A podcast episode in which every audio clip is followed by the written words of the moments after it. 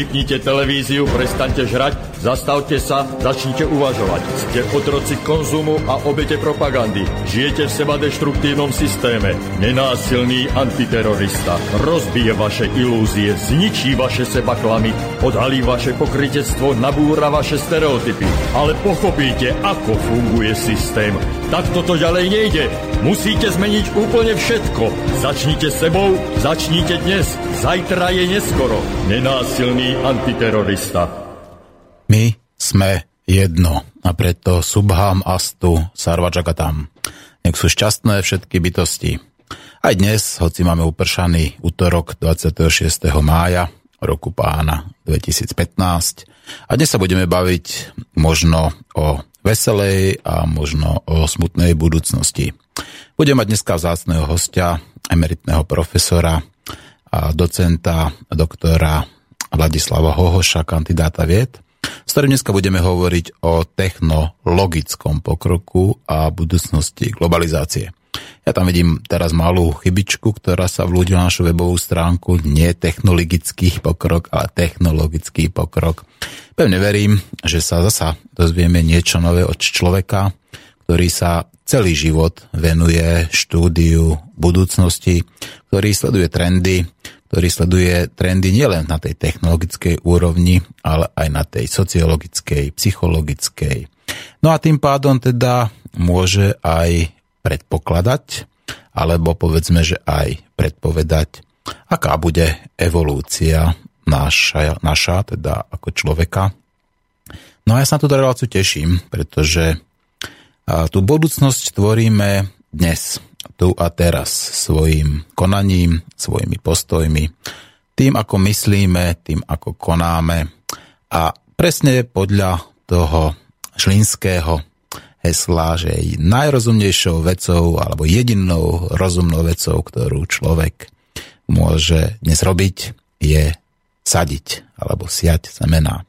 No rovnako teraz sadíme a nielen také tie semená rastlín alebo stromov, ale aj semená, ktoré sú našimi činmi a skutkami alebo sejeme myšlienky, pretože aj myšlienky dokážu klíčiť v ľudskej hlave a dokážu, povedzme, pomôcť spoločnosti napredovať správnym smerom.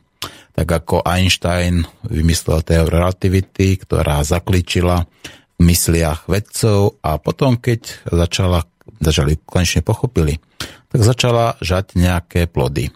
A vďaka tejto myšlienke tu máme veľmi veľa technologických výdobytkov, ktoré nám pomáhajú pri živote, ktoré znižujú náročnosť a kvantitu ľudskej práce. Vďaka ľuďom, ako bol Isaac Newton, a vďaka jeho zákonom, tak máme tu mechanizáciu, automatizáciu. A tá potreba ľudskej práce neustále klesá. Veď vidíte plno automatické výrobné linky, ktoré dokážu bez zásahu človeka vyrobiť takmer čokoľvek. Máte tu 3D tlačiarne, ktoré tlačia od jedla až po domy. Tak teda sa pýtam, na čo to všetko robíme? No asi preto, aby sme nemuseli makať ako otroci a slúžiť, povedzme, či štátu, alebo povedzme nejakej korporácii, alebo povedzme len človeku, ktorý využíva vašu energiu a vašu prácu k tomu, aby na vás profitoval. Tak sa to deje v súčasnom systéme a uvidíme, čo nám povie pán docent o, tom, o tej budúcnosti. Či tá budúcnosť bude iná, alebo, tak ako hovoril včera pán doktor Alexander Áč z Centra výskumu globálnej zmeny Akadémie Českej republiky, že nás ešte čakajú horšie veci. Nuž, uvidíme. A v každom prípade záleží na nás na nás samotných, ako a kam naša spoločnosť pôjde. Či pôjdeme ako stádo ovcí, ktoré bez rozmýšľania nasleduje príkazy nejakého strážneho psa alebo nejakého baču, alebo či pôjdeme teda ako samostatné bytosti, ktoré nejdú takým tým stádovitým spôsobom, ale ktoré rozmýšľajú, cítia a spolupracujú. Pán docent, dobrý deň. Vítam vás v Eteri Slobodného vysielača. Halo, počujeme sa? Počujeme sa. Výborne. Takže aby som ešte raz predstavil, na linke máme docenta doktora Ladislava Hohoša, kandidáta vied, predsedu Slovenskej futurologickej spoločnosti a emeritného profesora. Dobre hovorím? No, dá sa to aj tak povedať. No, dneska sme si zvolili tému, že budeme hovoriť o budúcom technologickom pokroku a o budúcnosti globalizácie. A ten budúci technologický pokrok, um, nehovorím, že ma zaujíma viacej, ale spýtam sa vás takto. Sledujete tie nové trendy v technológiách? Kam smerujeme? Tak sám nie som špecialista na technológie, ale sledovať sledujem a musíme sledovať, pretože oni výrazne ovplyvňujú vlastne každú civilizáciu. Mhm. Civilizácia si vždy vytvorí nejaký spôsob tvorby bohatstva, no a pokiaľ jej to funguje, tak civilizácia prosperuje a keď už to prestane fungovať, tak sa tá civilizácia vyčerpá a zanikne.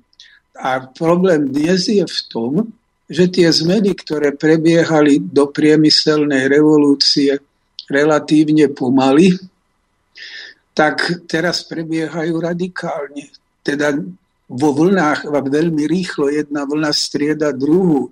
To znamená, za života jednej generácie dochádza k obrovským a radikálnym zmenám.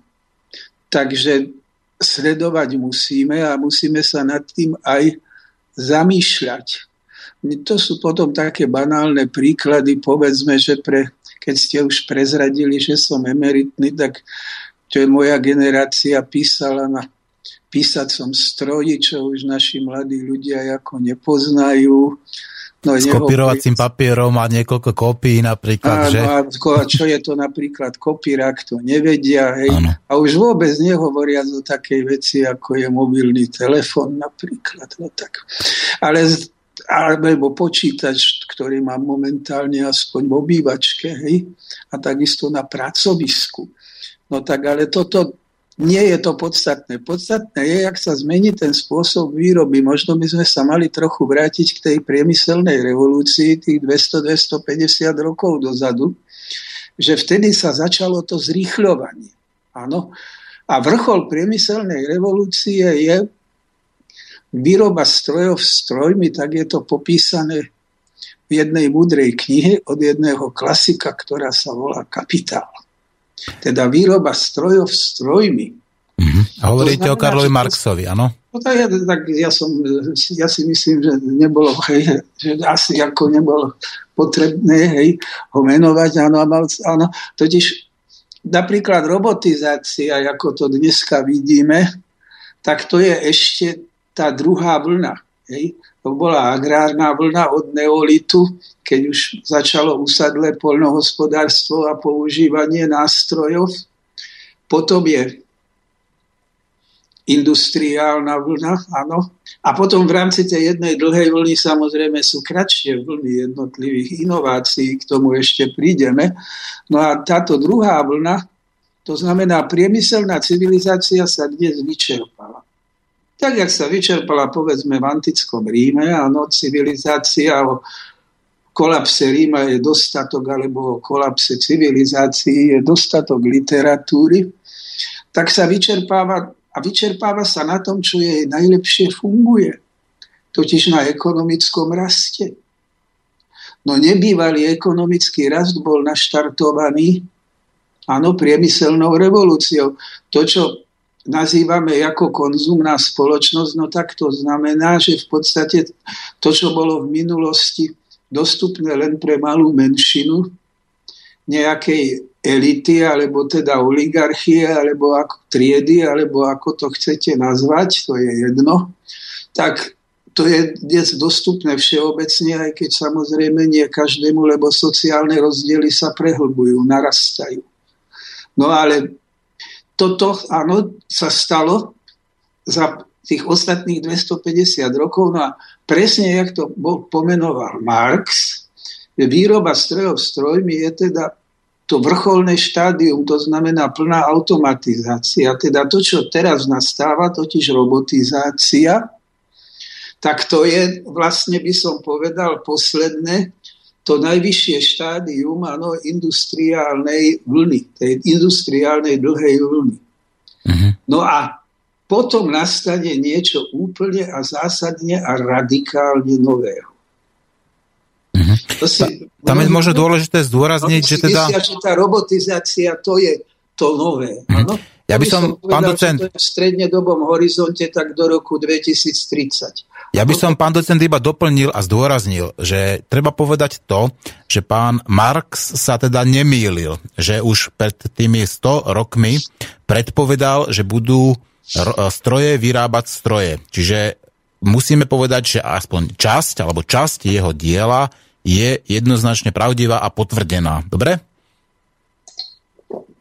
No pokiaľ ide o toto priemyselnú revolúciu, tak to v podstate nikto nepopiera, že tie príslušné kapitoly, najmä tá slavná 13. kapitola stroje a veľkopriemysel, že to je klasika dodnes a to v podstate žiaden rozumný filozof, historik, sociológ toto nepopiera.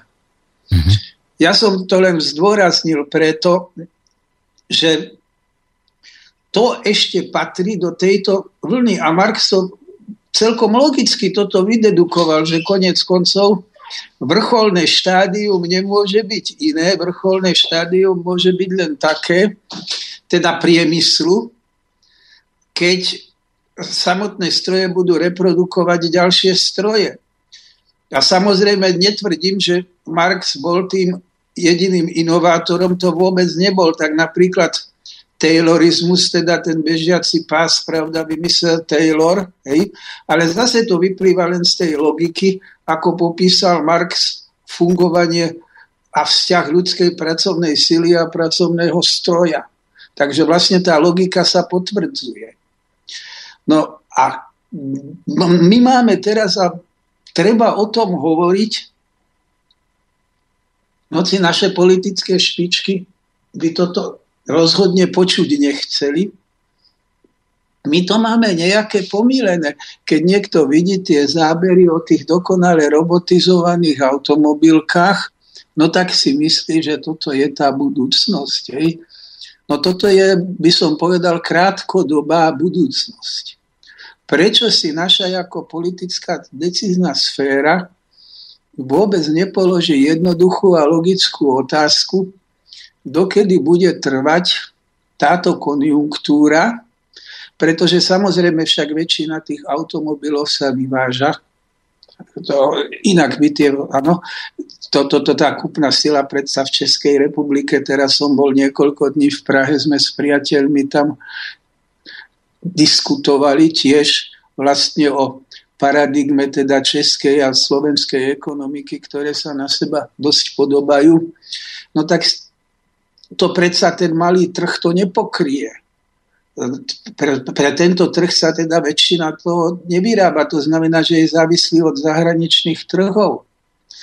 No a keď toto takto vidíme, že ako sa posúvajú tie automobilky ďalej na východ, povedzme, že v Číne si budú tie autá vyrábať a už si vyrábajú, pravda, tie západné automobilky vo fabrikách na území Číny, tak potom musíme vidieť, že toto je len krátkodobá záležitosť a že to nebude ani tých 10 rokov, ako tvrdí súčasná automobilová lobby na Slovensku. Áno, dnes nám to zaistuje teda určitú veľmi ako priaznivú zamestnanosť a aj určitú životnú úroveň týchto pracujúcich a aj všeobecne to zvyšuje HDP a životnú úroveň hoci aj s tým zase je pravda problém, lebo my máme vždy bol argument pre nízke mzdy alebo nízke dôchodky, že nízka produktivita. No tá produktivita je už 70 až 80% by som povedal tej západnej Európy. Áno, teda bývalej G12.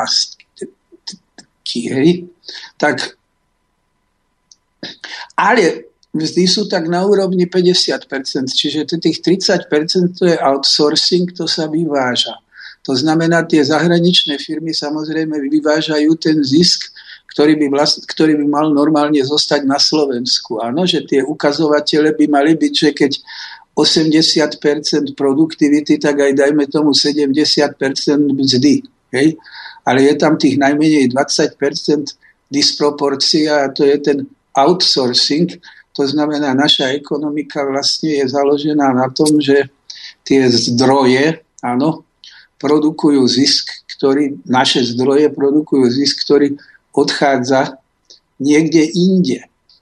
No isté, ten outsourcing je, dajme tomu, cena za tie špičkové technológie. To ja zas nechcem ako, nejako a priori uh, pro, proti tomuto vystupovať, len treba sa snažiť skutočne, aby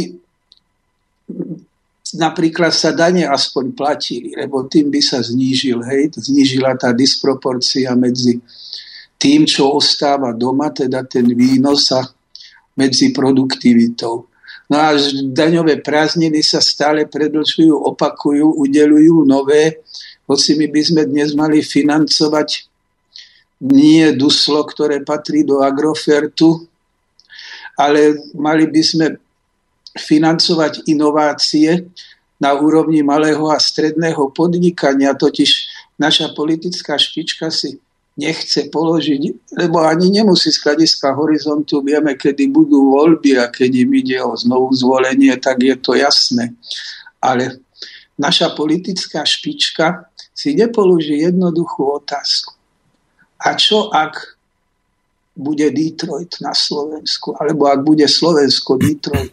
No u nás sme túto otázku už niekoľkokrát položili a no, aj včera sme to spomínali. A myslím si, lebo predpokladám, že nielen keď ja som u vás na linke, ano. ale možno, že aj s inými diskutérmi ste už toto naznačili Presne tak aj včera s pánom doktorom Aleksandrom Áčom z Centra pre výskum globálnej zmeny Akadémie Českej republiky sme presne tento príklad použili, že ten Detroit bola kedysi mekka automobilového priemyslu a teraz to je mesto duchov, ktoré je sociálne na pokraji zrutenia, finančne na pokraji zrutenia, ktoré chátra. No a na Slovensku to môže dopať úplne rovnako. No a bude, bude to vyzerať rovnako, ak na to nebudeme pripravení. Presne tak, takže už teraz treba uh, informovať spoločnosť, informovať politikov, informovať zodpovedných ľudí, že nás niečo takéto môže čakať a treba už teraz tomu efektívne niečo robiť, aby sa to nestalo. No a čo sa dá robiť? No tak dá sa skutočne prejsť na tú tretiu vlnu. Filozofi hovoria tretia osová doba, ale tým ako poslucháčov zaťažovať nebudem vysvetľovaním osových dôb. V podstate teda jednoduchšie je to podľa tých troch vln. No a tá tretia vlna začne a ono tie zárodky už tu sú. E, 3D tlačiarne už tu sú a v podstate tá 3D tlačiareň zreprodukuje hociakú zložitú štruktúru, hej, to je rozmerne, áno, to znamená, jak si hmotne. No a plus, keď zoberieme k tomu, pridáme nanotechnológie, tak potom z toho vyjde to, čo sa v Star Treku volá replikátor. Že v podstate tá výroba sa opäť lokalizuje ja vždycky pripomínam profesora Zeleného, áno, čechoamerického slávneho ekonóma, ktorý hovorí o relokalizácii a deglobalizácii. Hej, že, no ten, replika, re, ten replikátor, tak jak tu mám ten v obývačke počítač, tak takú zásuvku bude mať každá domácnosť. Hej. Napríklad. To v podstate, čo potrebuje, tak to si ako objedná. No, to znamená, ten výrobok individuálnych parametrov teda si naprogramuje jedlo, aké chce, košelu, akú si predstavuje, že by si chcel obliecť, dajme tomu, hej, a tak ďalej. A to v podstate bude, áno, dodané z tohoto, hej, ako, tí, ako tie replikátory fungovali, áno, čiže toto znamená, už potom ale úplne iné technológie. To je už na molekulárnej a submolekulárnej mm-hmm. úrovni. Takisto sa radikálne zmení zdravotná starostlivosť, lebo však áno, tie nanoroboty sa jednoducho napríklad môžu do krvného obehu proste. Áno. nanoštrukturované lipidové nosiče napríklad, ktoré dokážu dostať do vašej krvi a na, povedzme konkrétne látky, povedzme aj v tých nano množstvách. No a keď hovoríte o nových technológiách, uvažujete aj o tom, že tie kvantové počítače začnú konečne nejakým spôsobom fungovať a rozširovať sa a budú existovať teda reálne povedzme nejaké prístroje, ktoré budú ovládané myšlienkami. Zrakom ovládané prístroje už máme a myšlienkami ovládané prístroje. Je to naša budúcnosť? No tak ešte len jednu vetu, ktorú keď ste spomenuli, tie nano tak dokonca to bude aj nanorobot, povedzme, hej, ktorý ako bude môcť to srdiečko opravovať proste, hej. Mm-hmm. Vnútri, áno, ako súčasť proste obehu sa tam pekne dostane a môže tam, dajme tomu, tú cievu opraviť, ktorá ako, hej, praskla, zaceliť mm-hmm. a tak ďalej. Alebo a, zvariť chlopňu napríklad, tak, že? Tak, povedané, proste neobmedzené možnosti a tak, jak ste hovorili, že individuálneho dávkovania lieku presne na to miesto, kde ho organizmus potrebuje, napríklad na ničenie nádoru, ale bez tých vedľajších dôsledkov, nehovoriac o tom, že keď budeme môcť opravovať genetický záznam, no tak to rakovinu zlikvidujeme týmto spôsobom. Uh-huh. A to už ideme, pravda, do vzdialenejšej budúcnosti. No ale vy ste sa pýtali na to, že či to je reálne, no je to reálne. Je to reálne, len samozrejme nie teda kvantový počítač. Len samozrejme nie teraz hneď, čo je reálnejšie. Tak to popísal filozof a básnik Egon Bondy, a vlastne celá tá línia, ktorá sa volá transhumanizmus, to si na internete môže každý nájsť, že vlastne tak či onak sa bude aj ten náš organizmus musieť vyvíjať. Lebo vlastne už tá symbióza, napríklad keď si nasadíte tú konzolu, áno, niektorých hej, fanatickí hráči, áno, videohier, no tak to už by som povedal, že on je s tou konzolou jedno telo a nevníma nič iné a niektorí už aj zomreli hladom. Áno, áno, alebo na vyčerpanie teda. A na vyč- vyčerpaním v podstate, hej. A kolaps obehu, áno. Takže kyborg, alebo teda nejaký biokyborg, hej. To znamená, že my sa ako ľudský druh filogeneticky budeme meniť, pretože tá ontogenéza sa prispôsobí teda tomu, tej komunikácii hej, s tými ako inteligentnými proste technickými výdobytkami. No a takisto si myslím, že je reálny aj kvantový počítač. No a to by bol samozrejme počítač, ktorý by potom to, jeho kapacita by v podstate bola neobmedzená. No to je to, čo Asimovo Foundation uvažuje.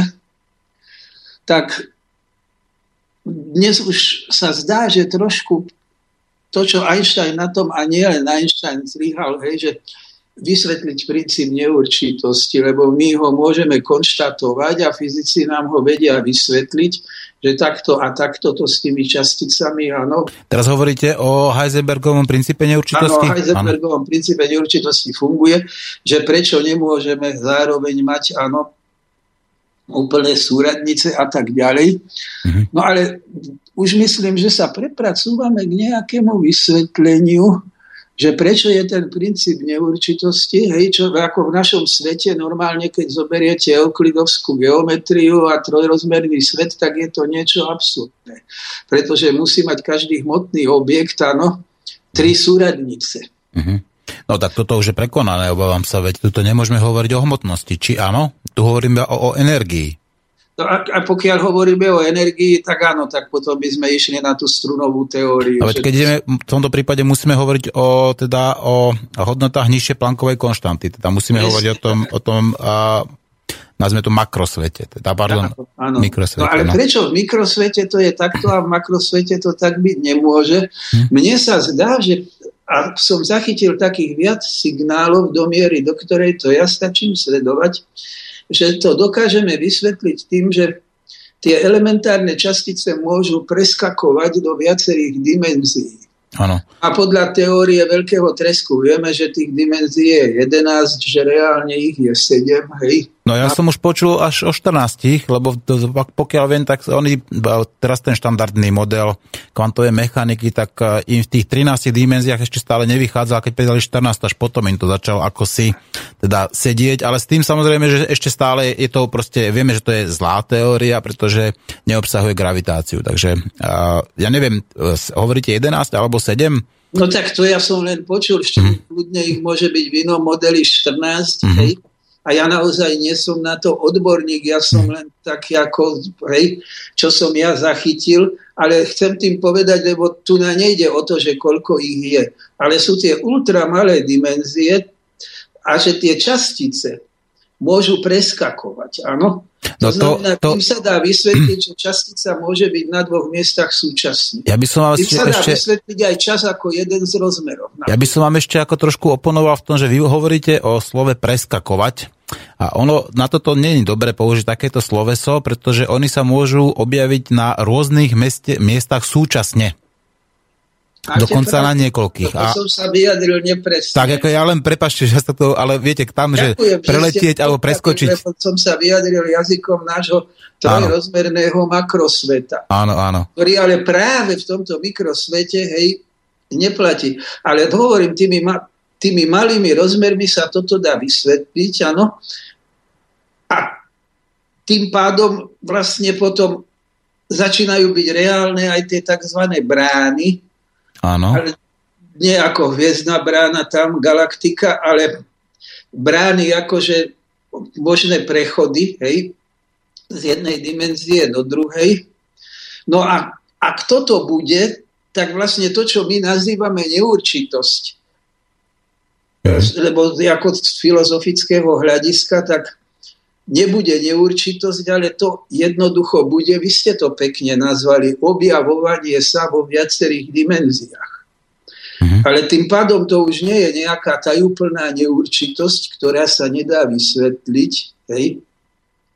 alebo teda v jungianskej psychológii by sme povedali synchronicita, ale bude to normálne proste ako vlastnosť. Hej? Tak ako je tranzitívnosť, vlastnosť, no tak toto Počkajte, bude... teraz hovoríte o matematickej tranzitivite alebo akej tranzitívnosti? Ja, o tranzitívnosti vo vzťahu teda symetrii a symetrii. Aha, rozumiem. Hm. Hej? Čiže toto bude taká nejaká vlastnosť. Hej? No, ale... Ja... ja to neviem, ja nie som mm-hmm. odborník, teraz keď nejaký odborník ma počúva, tak samozrejme by mohol chcieť, áno, za, na mňa použiť nejaký revolver, že aby som už zmlkol, že ako nezmysly rozprávam. Tu sa vám to nemôže stať, pán docent. Tuto na slobodnom vysielači ľudia slobodne hovoria, čo si myslia a čo chcú. Zatiaľ sa, sa to darí. To je fakt, to musím uznať, že slobodnému vysielaču sa to darí. Ale ja sa snažím len vyjadriť neobratne ako filozof to, že v podstate ten kvantový počítač, no tak bude počítač založený na proste nejakých iných, ako na nejakej inej symetrii, než je tá bipolarita 0,1, hej? Ano. Jeho možnosti v podstate sú, ako by som povedal, z dnešného hľadiska úžasné. No a tým, že vlastne on bude mať tú schopnosť, ktorú my považujeme za neurčitosť, no tak by mohol mať aj intuíciu. Mm-hmm. Čo je tá špeciálna ľudská vlastnosť, čo chýba počítačom. Mm-hmm. No ale to už fantazírujem, radšej poďme k niečomu reálnejšiemu ma nasmerujte. Dobre, no takže uh, poďme sa pozrieť na také tie jednoduché veci, ktoré by mohli zaujímať ľudí a to povedzme, ako sa budeme dopravovať v tej blízkej budúcnosti. My tu stále hovoríme o dostávaní tej nekonečnej diálnice z Bratislavy do Košíc. Myslíte, že to má vôbec ešte zmysel, ako stavať takéto niečo? Nie je to zase iba ničenie tej úrodnej pôdy, ktorá nás živí a nemali sme rozmýšľať takým spôsobom, že blízkej budúcnosti, hovorím kľudne o horizonte 5-10 rokov, tu budú fungovať povedzme nejaké dopravné prostriedky, ktoré nebudú potrebovať takéto cesty? No, tak to máte pravdu, lebo ak sa bude takýmto spôsobom budovať tá diálnica do Košic, tak to je jedna strašná hanba jak sa stále predlžujú tie termíny. A to, čo sa predlžuje, to sa predražuje, viete. Takže o tom ako... predražovaní a zrejme tunelovaní, no tak toto už proste však ako dokázali postaviť diálnicu Chorváti napríklad, hej, mm. a akou rýchlosťou, áno, až na pobrežie, No tak toto predsa však to je niečo hadebné. A toto je malá krajina Slovensko a tu ide o nejakých 300 kilometrov, hej, teda mhm. celý úsek. No však toto je proste hadebné, áno. Mhm. Toto si neviem predstaviť, to je niečo nedôstojné, hej, že ako, jakým, a stále sa to odkladá, pretože tam nevedia vyriešiť dva tunely, hoci už pred desiatimi rokmi sa vedelo, že tí ekológovia budú robiť problémy a že v Bruseli s tým budú robiť problémy a že treba pripravovať iné technické riešenie. Nie. Áno. Alebo teda koľko peňazí sa investovalo do metra v Bratislave, ktoré má kompletnú dokumentáciu a už 10 rokov sa vedelo, že nebude. Hej, a to všetko sa mhm. zaplatilo No to proste, ale to, to, hej, to je niečo absurdného, ale naozaj sa treba zamyslieť. A navyše to, čo bolo treba urobiť, tak bolo treba investovať do železničnej dopravy. No, že vraj modernizujeme železnice na 160 kilometrov, ale máme nejaké dve lokomotívy a, a jazdia 160 len v úseku Bratislava-Trnava s ICčkami no tak už dávno mohol byť celý úsek Bratislava Košice a na rýchlosť nemeckých železnic sa to malo urobiť na 220. Lebo tie náklady by boli síce vyššie, ale keď už investujem, tak už mali investovať, áno, aby bola naša železnica kompatibilná, hej, aj česká potom, áno, so západnou Európou. Čiže to znamená, to bolo treba nastaviť na 220. A tiež sa tá modernizácia robiť neuveriteľne pomaly. Takže to sú asi naše špecifika. Tá železnica, tam by som videl tú budúcnosť, však kto má teraz najperfektnejšie železnice? V Európe či vo svete? Vo svete, čo myslíte? No, myslím si, že už teraz Číňania predbiehli Japoncov a v Európe Francúzi. Súhlasím s vami. Ste proste ako nepovedali Japonci, ale povedali Číňania, takže ste dobre informovaní. To, tak aspoň niečo z toho, áno, e, mohli by behať pendolína, tie sú na 220, hej, a tie by potom mohli vlastne byť napojené na železničnú sieť západnej Európy, pretože splňajú tie parametre. Áno. Čiže naozaj tu sa môže stať, že už ako to bude nejak zbytočné, hej, tieto diálnice, lebo tá doprava sa bude vyvíjať iným spôsobom. No nás čaká samozrejme ešte metamorfóza. Elektromobil nás čaká, áno.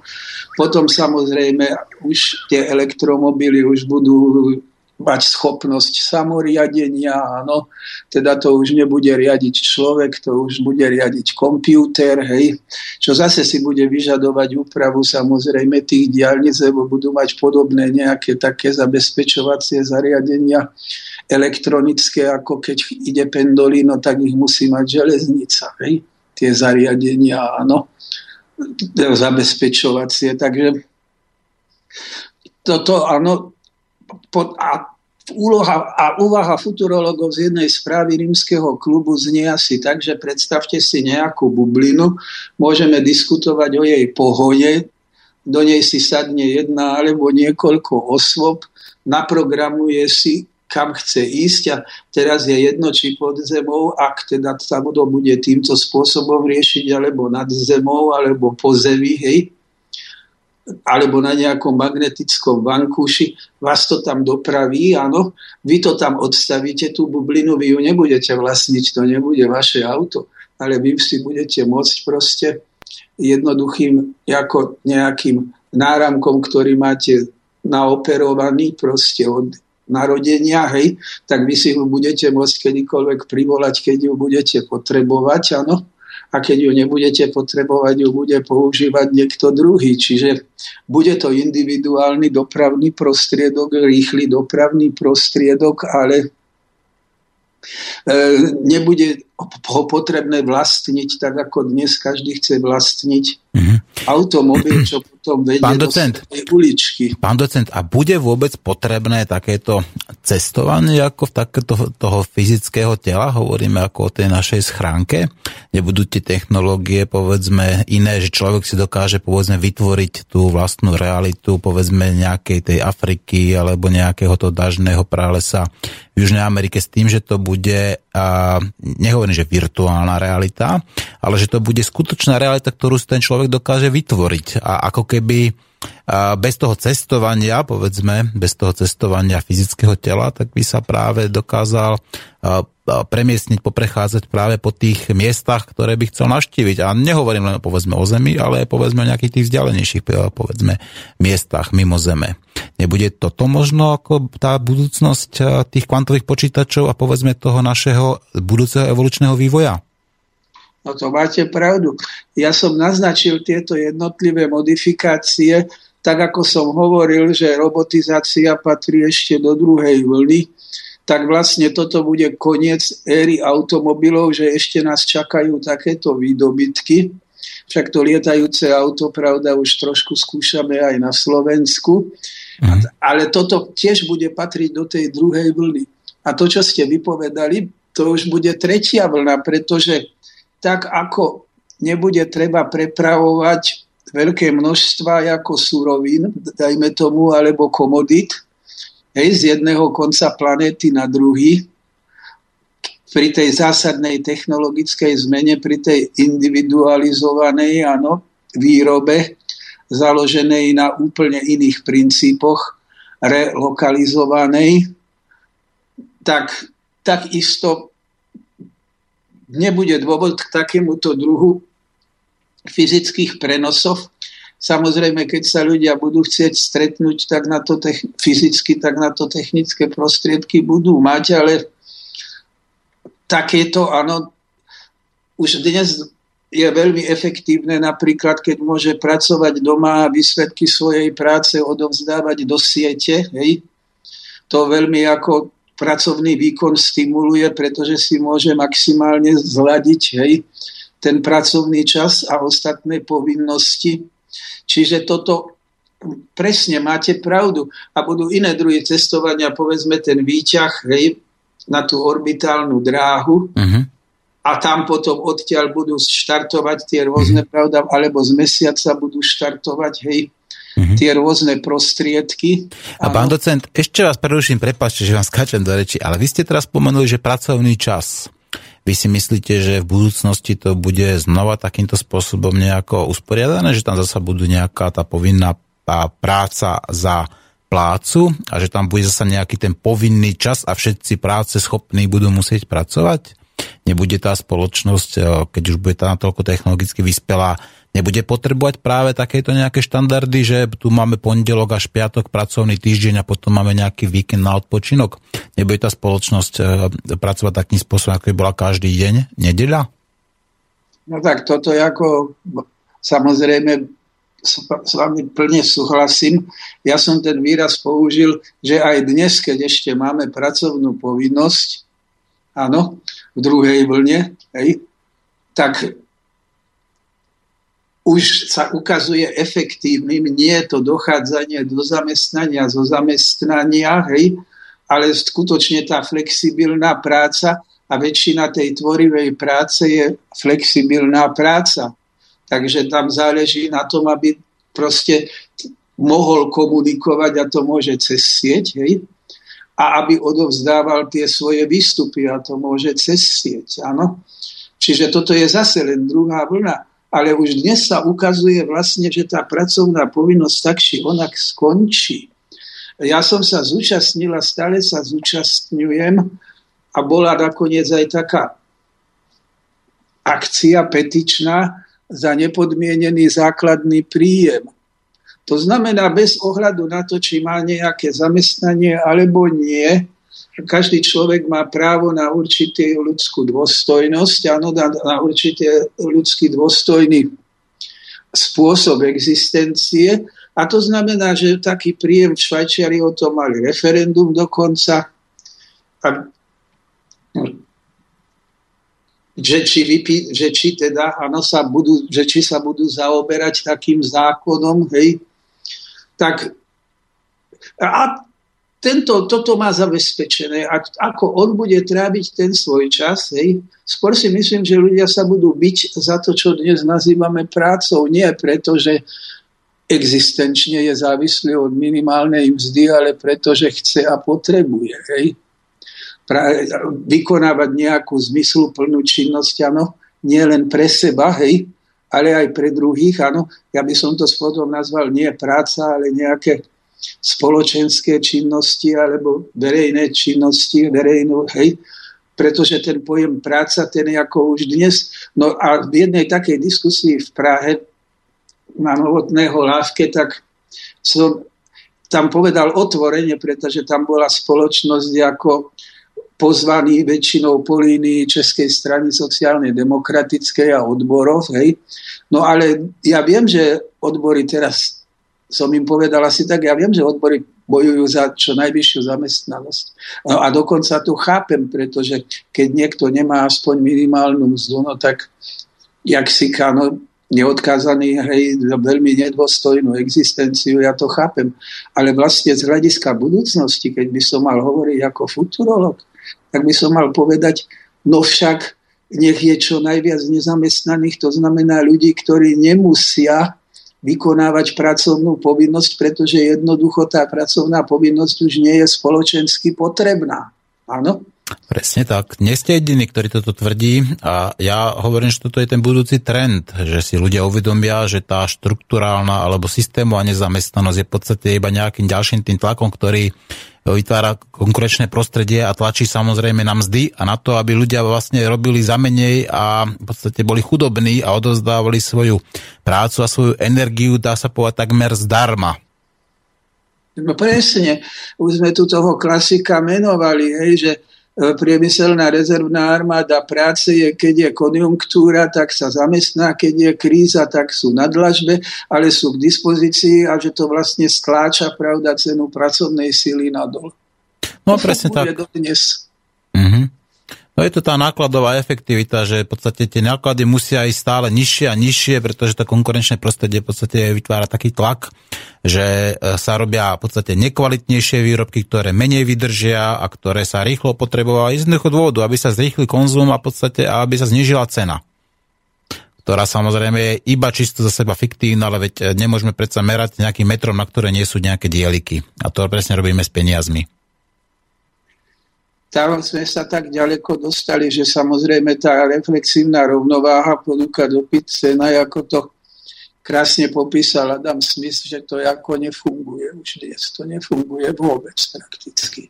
No áno, presne ako to sú aj John Locke, aj Adam Smith, oni vytvorili teda, oni povedali dobré veci, ale oni boli modifikované a boli, dá sa povedať, dá sa povedať, zmanipulované, znetvorené, pretože E, používa sa iba časť e, z ich diela a tie veci, ktoré spomínal či už John Locke pri definícii majetku, alebo potom Adam Smith pri tej definícii neviditeľnej druky trhu, tak samozrejme to skrátka vieme, že tak nie je a napriek tomu tie mantry do nekonečná aj politici a ekonomovia opakujú.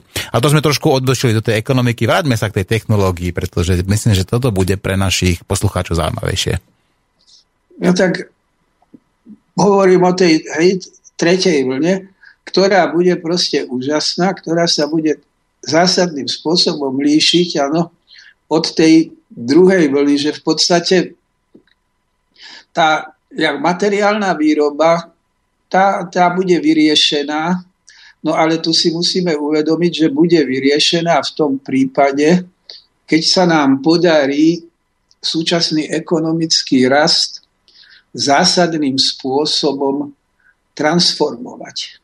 Lebo ten je neudržateľný, ten je absolútne. Čiže ani nie stabilizovať, ani nie v podstate akože zvýšiť, ale transformovať. To znamená, ten rast musí byť v podstate iba nejaká krivka nárastu spotreby, povedzme, alebo nárastu konzumu, ale tá transformácia musí byť teda aká? V čom bude ten kvalitatívny rozdiel tej transformácie? Áno, no. Teraz takto aby som, lebo to je taká dosť ako komplikovaná problematika, tak začal by som asi takto. Prvé vlastne tá idea, že s tým ekonomickým rastom nie je niečo v poriadku, tak to v podstate je reakcia na tú známu správu rímskeho klubu Hranice rastu, ktorá iniciovala hnutie zelených, to sú veci všeobecne známe a hovorí sa tomu sustainability alebo udržateľnosť. Hej? Ano. No ale toto je tiež málo. Toto je to, čo vidia ekológovia. Áno. Mm-hmm. Nie, že by to nebolo dôležité, je to veľmi dôležité, lenže je to málo. Áno, mm-hmm. nestačí len nejaké pasívne opatrenia robiť na to, aby sme sa uhľadu plnejšie správali k prírode, ale bude sa musieť úplne zmeniť spôsob tvorby bohatstva. Hej? Čiže s týmto nevystačíme, ale musíme to robiť, pretože tu nám máme klimatickú katastrofu, tu nám máme pravda, ozónovú dieru, hej, tu nám máme znečistené ovzdušie, áno. Teraz vo včerajších správach bolo, že v Bratislave proste je tie unikátne vodné zdroje naše, že sú ohrozené, no a nikomu na tom nezáležalo, čo tam pravda Dimitrovka zanechala, nikto to neriešil 25 rokov, hej. Mm-hmm. No tak a toto, tento unikátne vodné zdroje, však jeden vodný zdroj bol zničený, však ja si pamätám 70 keď sa vozila v Bratislave voda v cisternách, hej. No tak toto proste, áno, Čiže lenže toto treba robiť.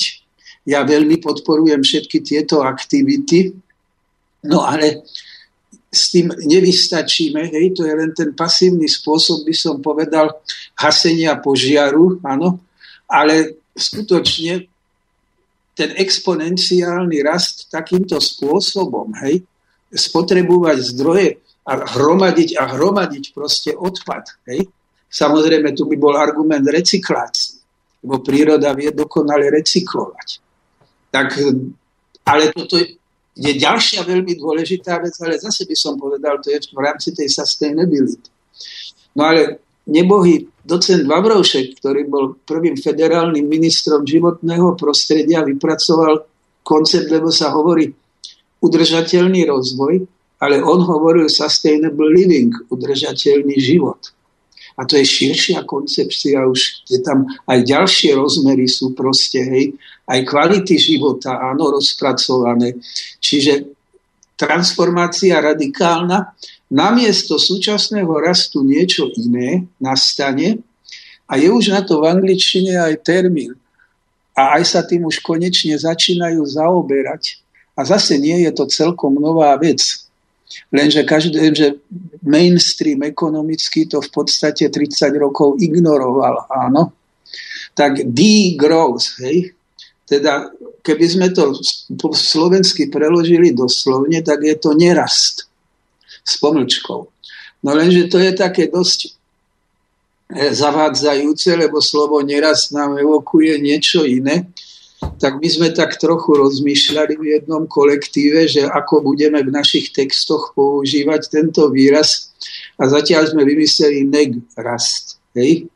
Že to bude negácia, áno, teda chceme pomenovať tú novú paradigmu a že to bude negácia súčasného ekonomického rastu a chcel by som varovať pred jedným ako možným omylom, a to je zaujímavé, že takto rozmýšľajú aj doktoranti na konferencii, na ktorej som teraz bol minulý týždeň v Prahe a to boli aj doktoranti proste z anglicky hovoriacich krajín, že za tým degrowth, teda čo je degrowth, to oni samozrejme vedeli, lenže za tým degrowth oni videli ako to, čo zvykneme nazývať, hej, šetrnosť, áno čo ináč tá fiskálna šetrnosť, tak to, čo robí teraz Európa, najmä Nemecko, to je katastrofa, to austerity, hej? Ale, alebo dokonca návrat k nejakej chudobe, hej?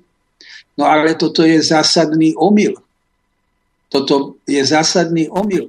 No samozrejme, nebude to, to bohatstvo sa vytvárať v takej podobe, napríklad ako sa vytvára dnes, to znamená to obrovské plitvanie. Uh-huh. A to tá šetrnosť je dobrá, počnúť s tým, koľko potravín vyhadzujeme áno, zo supermarketov a tak ďalej by som mohol pokračovať. Tak, alebo tie výrobky, ktoré po umele majú znižovanú teda dobu trvanlivosti. Hej? A prečo každých 5 rokov nové auto napríklad? Mhm. Pán docent, ja by som iba zase takú otázku dal, možno vysvetľujúc. Vy hovoríte o negrast, to znamená ako ten negatívnom raste. A môžeme to nejakým spôsobom parafrázovať, alebo nazvime to takým tým synonymom, že maximálne minimalizovať vlastnú spotrebu? Že to bude ako keby nová filozofia, nový prístup človeka k vlastným potrebám a k vlastným zdrojom. Môže byť toto práve ako takéto, e, tá transformácia, povedzme, toho rastu? No, môže, ale prečo si myslíte, že treba minimalizovať maximálne spotrebu? No, pretože práve ten celý ten rast, ako tá naša ekonomika je založená na, to, na tom nekonečnom cykle spotreby. No presne toto hovorí tá idea udržateľnosť. No dobre, no, ale, ale viete, ale tuto je tá, my tu máme reálne nadspotrebu. My tu máme skutočne nadspotrebu a vyrábame veci, ktoré, ako poviem konkrétne, hovorili ste o tých vozidlách, autách.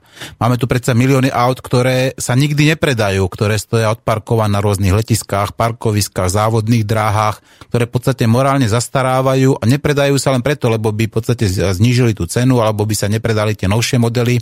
A teda my vyrobíme auto, ktoré potom zaparkujeme niekde na parkovisko, počkáme pár rokov a potom ho zničíme. Čiže toto je presne taká tá nadvýroba a zároveň nadspotreba. Takže tá maximálna minimalizácia, povedzme, aj, ako toho, tých potrieb človeka je, bude založená na tom, že tí ľudia budú skutočne racionálne a rozumne kupovať a vy, vyrábať a kupovať veci, ktoré majú dlhodobú trvanlivosť, sú opraviteľné. Samozrejme, a ak v prípade, že neviem, jedná sa o nejakú kameru alebo takú vec, ktorú človek nepotrebuje každý deň, tak tam bude úplne normálne a prirodzené to zdieľanie toho, povedzme, toho výrobku, pretože ak potrebujete vec, povedzme, jedenkrát do roka, tak na čo by ju potrebujete vlastniť? Áno, Máte pravdu, tak toto také maximíny, to s tým by som súhlasil, totiž to tá spotreba bude môcť byť oveľa diferencovanejšia a bude môcť lepšie uspokojovať individuálne nároky každého, než tá naša dnešná spotreba. No ale samozrejme nebude sa napríklad vytvárať umelá spotreba a stimulovať. Presne tak. A to obrovské plýtvanie sa teda zruší, hej, a plus sa zabezpečí teda dokonalá proste spätná väzba, vrátanie recyklácie. No problém je v tom, že to, nebu, to nemusí byť ako šetrnosť.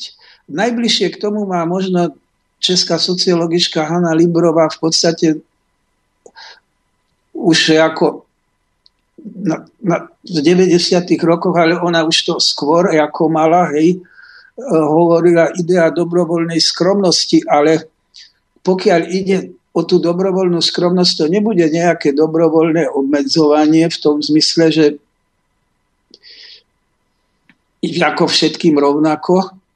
No tak bohužiaľ bolševická revolúcia uskutočnila vojnový komunizmus, tak to asi nechceme. Hej. To sa už opakovať nebude, to Toto samozrejme... Predpokladám, no tak opakovať by sa mohlo na inej úrovni, pokiaľ by išlo fašizmus 21. storočia. Ale zase moderný neofašizmus, tak to nazvime. No, veď ten tu už ako reálne ale, aj máme. Ale, ale dúfajme, že teda v takejto podobe k tomu nedôjde. No ale to budú proste, tie potreby sa budú uspokojovať, budú sa uspokojovať diferencovane. Ja to zvyknem študentom hovoriť, no pozrite sa, nie každý potrebuje stradivárky, aby si mohol na nich zahrať ale sú ľudia, ktorým je to prirodzenou potrebou a jak si si zaslúžia, aby táto ich potreba bola uspokojená. No a tá v tej modernej spoločnosti podľa mňa aj bude, pretože ak no, niekto je najlepší, povedzme, huslista na svete, tak tí ľudia mu radi dajú tie stradivárky, pretože keď on na to vie hrať, tak ako prečo by nehral na tom najlepšom, čo je dostupné, že? A ten druhý sa bude môcť uspokojiť napríklad stimulátorom, ktorý to v podstate veľmi perfektne napodobí. Mm-hmm virtuálne. Čiže tak tých stradivárek je našťastie viacej, ako možno, že každý taký ten huslista dobrý, čiže tieto potreby, mať. Hej, čiže hmm. tieto potreby, áno, sa budú uspokojovať aj inými spôsobmi. Mám na mysli, teraz som naznačil, tie proste sa budú dať uspokojiť prostredníctvom virtuálnej reality, áno. Mm-hmm. Ale že to nebude nejaká chudoba masová, že by tu nastala naopak. A tu je teraz. Ľudia budú bohatší, než sú dnes, hmm. Len sa tým nebude myslieť to hromadenie proste nezmyselné, áno, nejakých e, akcií a nejakých drahých chovov a podobne, hej, čo sa deje dnes. Budú bohatší iným spôsobom. Mm-hmm. A Pán docent, viete čo, už máme spolu takmer 50 minút ako spoločného hovoru a patrilo by sa trošku stať aj prestávku, aby sme si, aj by ste si aj vy trošku odpočinuli, aby sme sa mohli napiť aj vody, aby aj naši poslucháči mohli prípadne si skočiť a uspokojiť svoje biologické potreby. A zostaňte prosím vás na linke a ja zahrám pesničku, kde sa bude spiať o revolúcii, ale ešte to nebude tá, ktorú ste chceli vy, a bude až potom. Teraz uh, budeme spievať, respektíve bude nám hrať a spievať Fornom Blondes WhatsApp a spievajú tam, že volajú po revolúcii. Tak zostanete prosím na linke a vy, milí poslucháči, počúvajte ďalej nenásilného antiteroristu a počúvajte, možno sa niečo dozviete o budúcnosti, ak vás to teda zaujíma.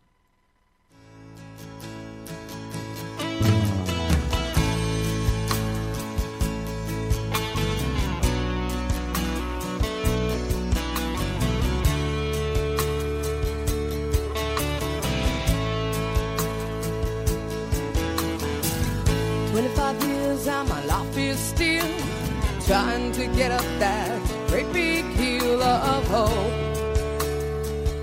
for a destination.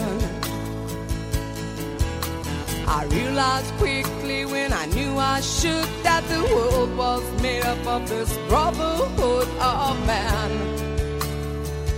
For whatever that means. Into a crisis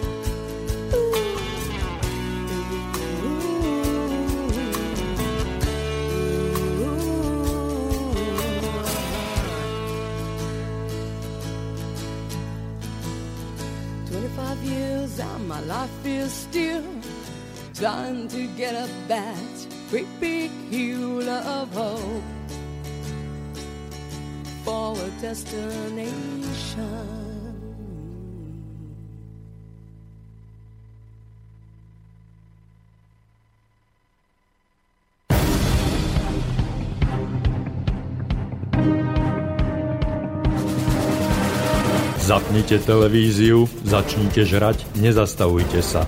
Otvorte si čipsy a pivo. Ste úžasní a vážení konzumenti. Ste kvalitne a pravdivo informovaní. Žijete v systéme, ktorému na vás záleží. Milujú vás banky, potrebujú vás poisťovne, lákajú vás úrady. Milujú vás mobilní operátori. Reklama je pravdivá realita dostávate najkvalitnejšie potraviny. Tak nepočúvajte nenásilného antiteroristu. Zabudnite naň.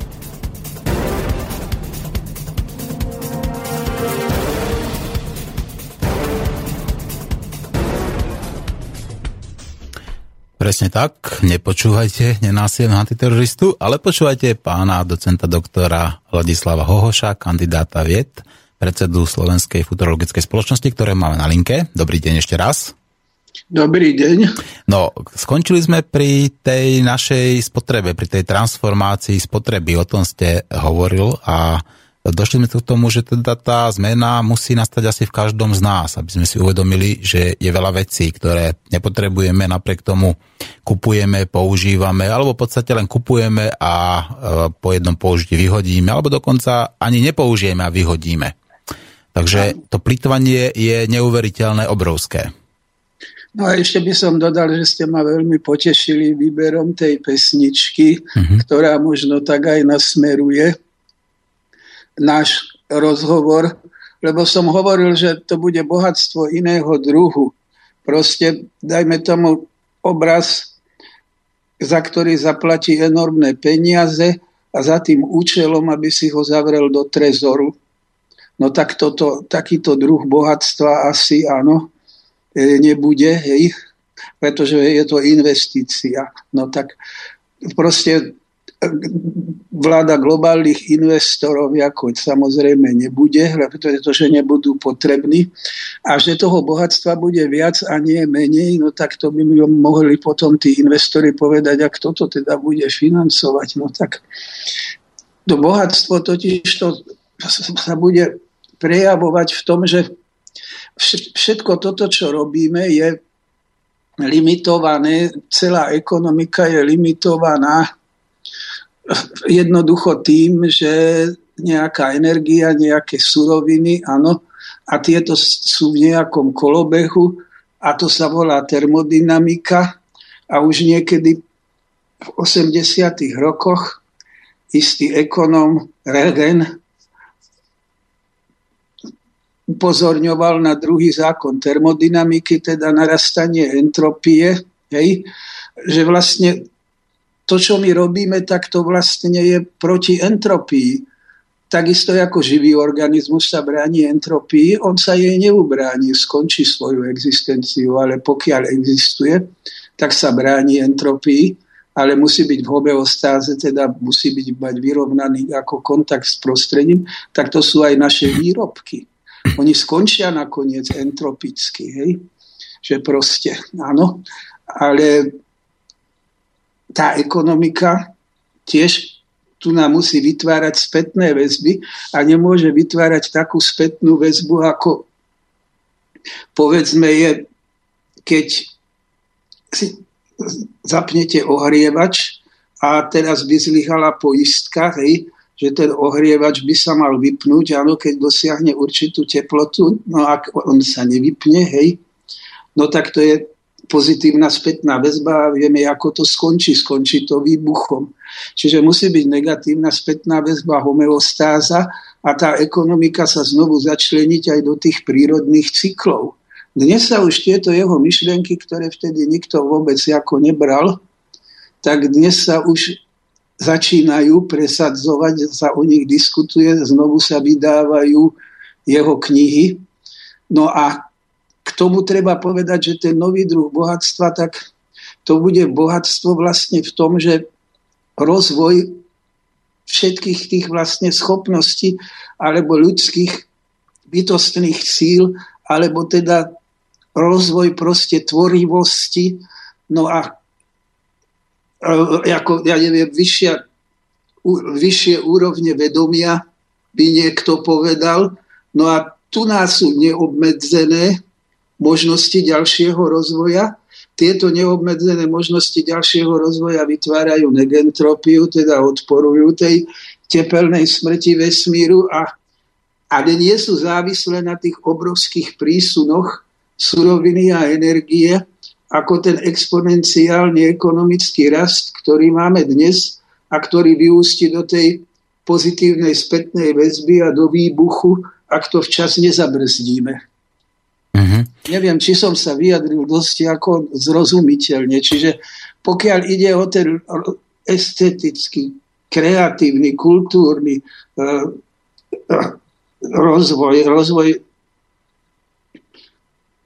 schopnosti, síla schopnosti každého, hej, bytostných síl, vlastne rozvoj, áno, povýšenie ľudstva ako na vyššiu úroveň vedomia, tak tomu sa žiadne medze nekladú a toto budú tie nové parametre bohatstva. Hej? Nie, že tam sa nachádza, ja neviem, tona zlata. No ono to zlato je dôležité nakoniec, ono aj v tých kvantových počítačoch bude potrebné, ale mm-hmm. nie ako proste nejaký depozit. Hej? Pán docent, prejdeme teda k druhej časti ako našej témy a teraz poďme sa baviť tej globalizácii. Ja mám takú otázku, že či má globalizácia budúcnosť, ale začal by som e-mailom, ktorý sme dostali práve od našeho poslucháča od Jana zo Zvolena, a ktorý píše Všetky futurologické predpovede sa točia okolo vecí a toho, ako sa zmenia veci, technika, výrobky, tovary a služby. Veľmi málo sa hovorí o ľuďoch, ak sa dívam okolo seba, pokračuje debilizácia spoločnosti. Je pomaly jedno, v ktorom kúte Zemegule to je. Čo si myslíte? Treba vzdelávať ľudí, informovať a učiť ich vyhľadávať si a triediť informácie? Viesť diskusiu a polemiku? Aký je váš názor na rozvoj a vzdelanosť človeka do budúcnosti? Kde sú vzory? Ktoré štáty? Ďakujem vám za reláciu a prajem veľa zdravia a spokojnosti.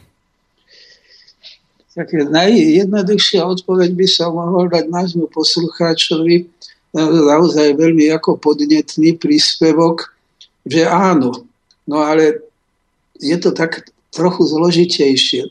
Tak predovšetkým jedna vec je informácia. No tá informácia to je niečo, čo sa dá kvantifikovať, že však to sú nejaké jednotky, byty, v ktorých sa ako vyjadruje. A druhá vec je už ale nejaká znalosť, nejaká schopnosť získaná na základe toho, že máme k dispozícii informácie. Čiže to sú dve rôzne veci. Áno. Mm-hmm. A mnohé informácie sa hovorí, napríklad, že už dnes nám povedzme toľko snímok, tie ako naše rôzne orbitálne stanice a iné zariadenia posielajú na planétu, že len časť z nich vieme ako vyhodnotiť a na tú tvár, čo bolo, myslím, na Marse, ktorá má údajne ako podobu ľuda, ten, na tú Dunu, ktorá má podobu ľudskej tváre, tak sa prišlo čiste náhodou v NASA. A, dnes, a, a nie, nie sú schopní spracovať proste všetko. Takže informácia, keď je len ako jeden bit, áno, no tak to je skutočne len, tá, tá, tá informácia. Áno? Ale znalosť, schopnosť je niečo iné. Ich, jednak ich už len napríklad dostať sa k ním, to znamená vedieť s nimi pracovať a potom, keď už s nimi pracovať, tak potom ich využiť práve na to, aby sa z nich získavali nejaké novú kvalitu, nejaké nové schopnosti aby sme ich dokázali využiť. A tu pripomeniem toho Žána Žaka Russo a pravda typického predstaviteľa osvietenstva, ktorý na otázku Dižonskej akadémie, lebo oni boli encyklopedisti, oni si mysleli, že keď si každý človek prečíta tú encyklopédiu slávnu, hej, vieda umení, takže sa zvýši vzdelanosť a potom, keď ľudstvo bude vzdelanejšie, bude aj spoločnosť taká humánnejšia, civilizovanejšia, kultúrnejšia. No a toto sa opýtala Dižonská akadémia, že či si to myslí aj Russo. A Russo kategoricky odpovedal nie a mal k tomu dobré dôvody a nakoniec francúzska revolúcia ich potvrdila. Takže nie je to také jednoduché. Ale samozrejme, No ale zase to bude iný typ vzdelania. No, ja už môžem na konci akademickej kariéry svoj názor slobodne povedať. Tiež som si myslel, keď som bol mladší, že ako záleží na tom, povedzme, že aby tento predmet mal o jednu hodinu viac a o jednu hodinu menej iný predmet a podobne, alebo aká bude tá štruktúra, teraz hovorím o odbore filozofia, áno, lebo moja celá kariéra sa odohráva na katedre filozofie. No a dnes už hovorím, že poprvé by tej výuky malo byť menej, teda tej takej povinnej, nie tých 20 hodín. Po druhé, že na tom až tak veľmi nezáleží, ale záleží na tom, čo ten filozof prednáša a ako to prednáša. Teda by som sa vlastne vracal k tej stredovekej univerzite. Hej, že nie toto, že nejaké predmety, alebo teda, že musíme stanoviť nejaké mhm. penzum a nejaké mm-hmm. testy a podobne. Hovoríte teda o nejakej individualizácii vzdelávania? No, úplná individualizácia vzdelávania je jedno, či ten filozof prednáša o nejakej politickej filozofii, alebo či dva semestre robí Platóna, hej, ale keď bude toho Platóna robiť dva semestre, no tak si sa ten študent z toho naučí viac, ako keď musí preskakovať z jedného predmetu na druhý a malo by ich byť tých predmetov menej a oveľa viac potom by tí študenti mali študovať, ale študovať tvorivo. Áno, študovať tvorivo. To znamená nielen reprodukovať, ja sa obávam, že na bakalárskom stupni vlastne sme nútení hej, tie skúšky, áno, takým školomeckým spôsobom viesť, že je to pokračovaním strednej školy. Darí sa nám už na magisterskom stupni, kde už máme len výberové predmety a vlastne ono by sa to malo celé individualizovať teda takto. Oni, tí študenti, by sa mali niekedy s tým profesorom aj stretnúť. Ja zase neverím celkom na virtuálnu univerzitu ale stretnúť sa môžu na nejakom kolokviu raz za semester. Áno, alebo až keď to budú tie kvantové počítače, tak v tom prípade ináč, bude tá virtuálna realita trošku iného charakteru. Áno, a tie, ale ináč môžu to tie počítače, hej, a zachovať, povedzme, tie najvýznamnejšie výdobytky, hej, s ktorými budú disponovať a povedzme raz za semester a môžu to byť študenti z celého sveta sa potom zidú na kolokviu s tým svojim profesorom s ktorým individuálne konzultujú napríklad, áno, cez počítač. Takže toto sa asi bude musieť áno, individualizovať a racionalizovať by sa to malo začať už na základnej škole. Áno. A to si skutočne treba uvedomiť, že sú veci, ktoré si jednoducho každý dokáže vyhľadať napríklad filozofickú encyklopédiu, aby som sa držal svojho odboru, ale to platí aj pre žiakov základnej a strednej školy, že si dokážu vyhľadať a preto je nezmyselné, aby sa to učili na spameť, lenže pozor. Teraz keby niekto mi chcel povedať a výborne, no tak zrušme matematiku, tak poviem nie. Lebo nejde o to, že ako vedieť vypočítať nejaký príklad, ale ide o to, že tá matematika rozvíja určité duševné schopnosti. A tie sú veľmi dôležité. A, a tie duševné schopnosti sa dajú získať aj počítaním príkladov, keď ja som mal jedno šťastie na vynikajúcu učiteľku matematiky, áno, na strednej škole, tak tie získava potom aj týmto spôsobom. Takže a plus teda osvojiť si nejaký základ kultúry, to zrejme je potrebné. No ale myslím si, že kamenné školy končia tak či tak v druhej vlne. Lebo tak, jak sa nebudú presúvať kvanta zamestnancov, hej, to je to od do, áno, do fabriky z fabriky no tak takisto sa nebudú presúvať ani hej, školopovinní žiaci áno, do školy a zo školy. To sa proste bude riešiť iným spôsobom.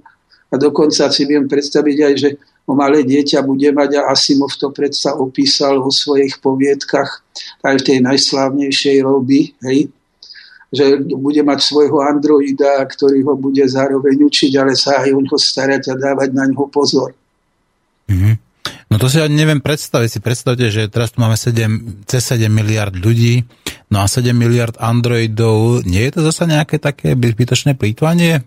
A nie je práve ako lepšia tá cesta zlepšovania tých našich kognitívnych funkcií mozgu, povedzme tých duchovných rozmerov, alebo povedzme iba čisto efektívneho využívania našeho mozgu. A teda nie hovorím len o mozgu, ale povedzme hovorím aj o srdci, o tých, o tých iných, povedzme inteligenciách, ktoré sú obsiahnuté, to znamená tá emocionálna inteligencia, sociálna inteligencia, povedzme tá intuícia a tak ďalej. Nebude toto práve lepšie, jednoduchšie a teda poviem aj lacnejšie? No, tak to lacnejšie, no iste, nakoniec totiž to z tej termodynamiky, o ktorej som hovoril, vyplýva, že nikdy nie sú ako neobmedzené zdroje. Hej? Áno.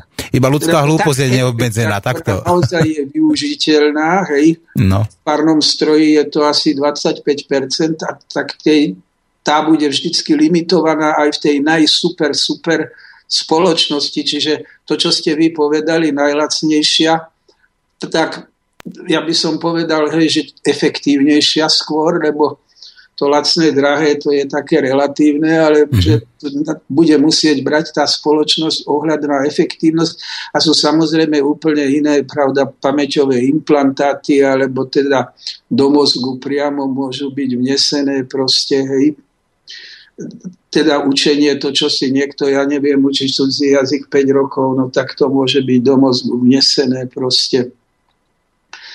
Ale s tým Androidom som si trochu zafantazíroval, to bolo samozrejme na Asimovovú poviedku, hej, že tie možnosti, ako si možno nevie, si nevieme teraz predstaviť a niektoré sú len teda z oblasti sci-fi, ale samozrejme máte pravdu, že tie kognitívne aspekty sú veľmi dôležité.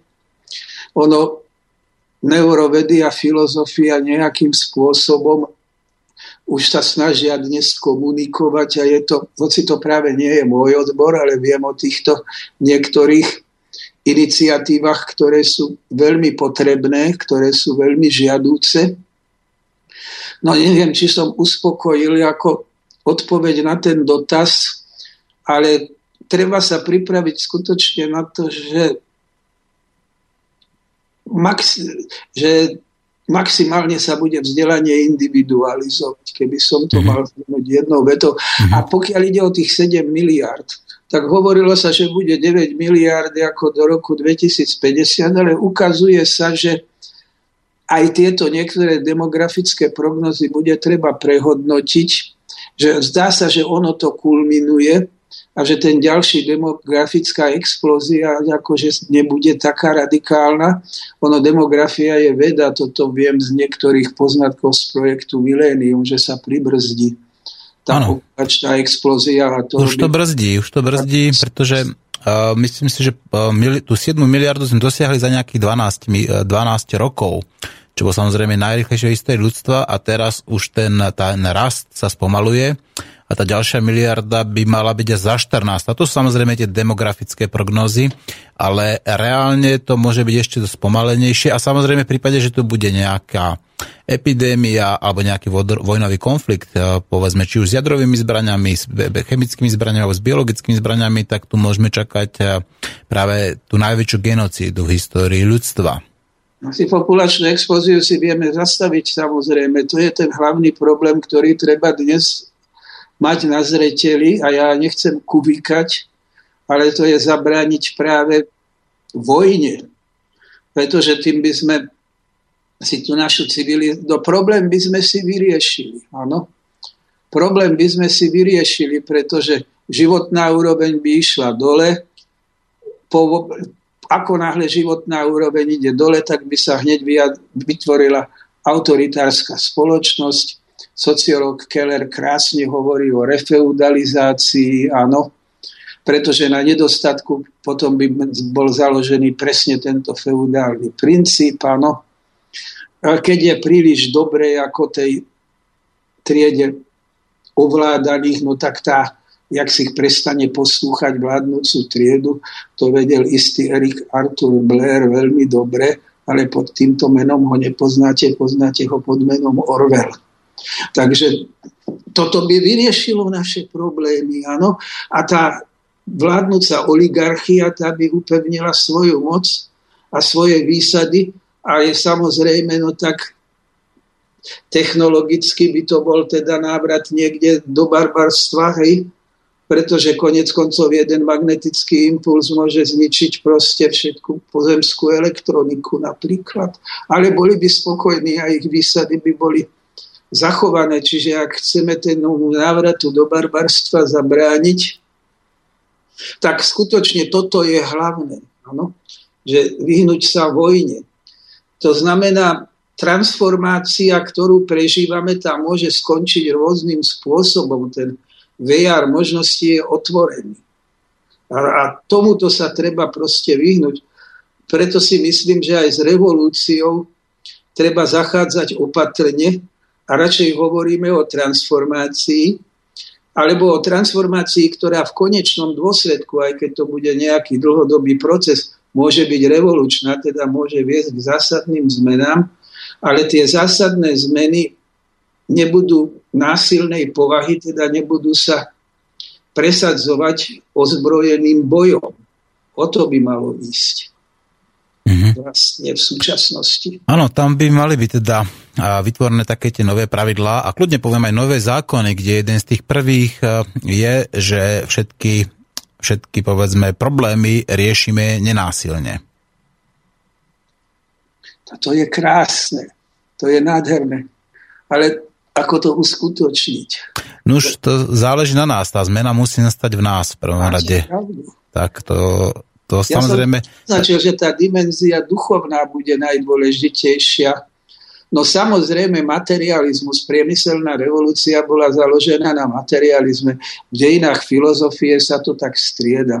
V podstate by sa dalo povedať, že dominuje idealizmus, áno, ale tie nástupy materializmu majú vždycky určitú príčinu a postupný taký veľký nástup materializmu bol teda priemyselná revolúcia.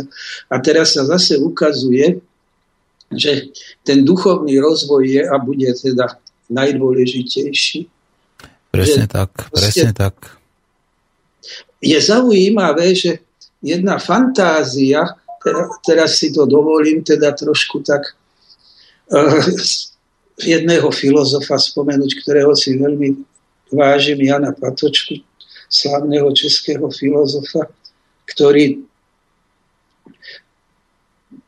hovorí v kacierských esejach o solidarite otrasených, to by bolo na dlhé rozprávanie, ale má tam jednu takú krásnu myšlienku, že potom otrase, on myslí teda otras vyvolaný 20. storočím, počnúť s prvou svetovou vojnou cez druhú svetovú vojnu a cez samozrejme koncentráky a tak ďalej, hej, že keď prejde človek tým otrasom, takže keď ako ten, tá agonická energia, tá bojová, áno, sa bude stupňovať, hej, takže dokážu ľudia povedať nie.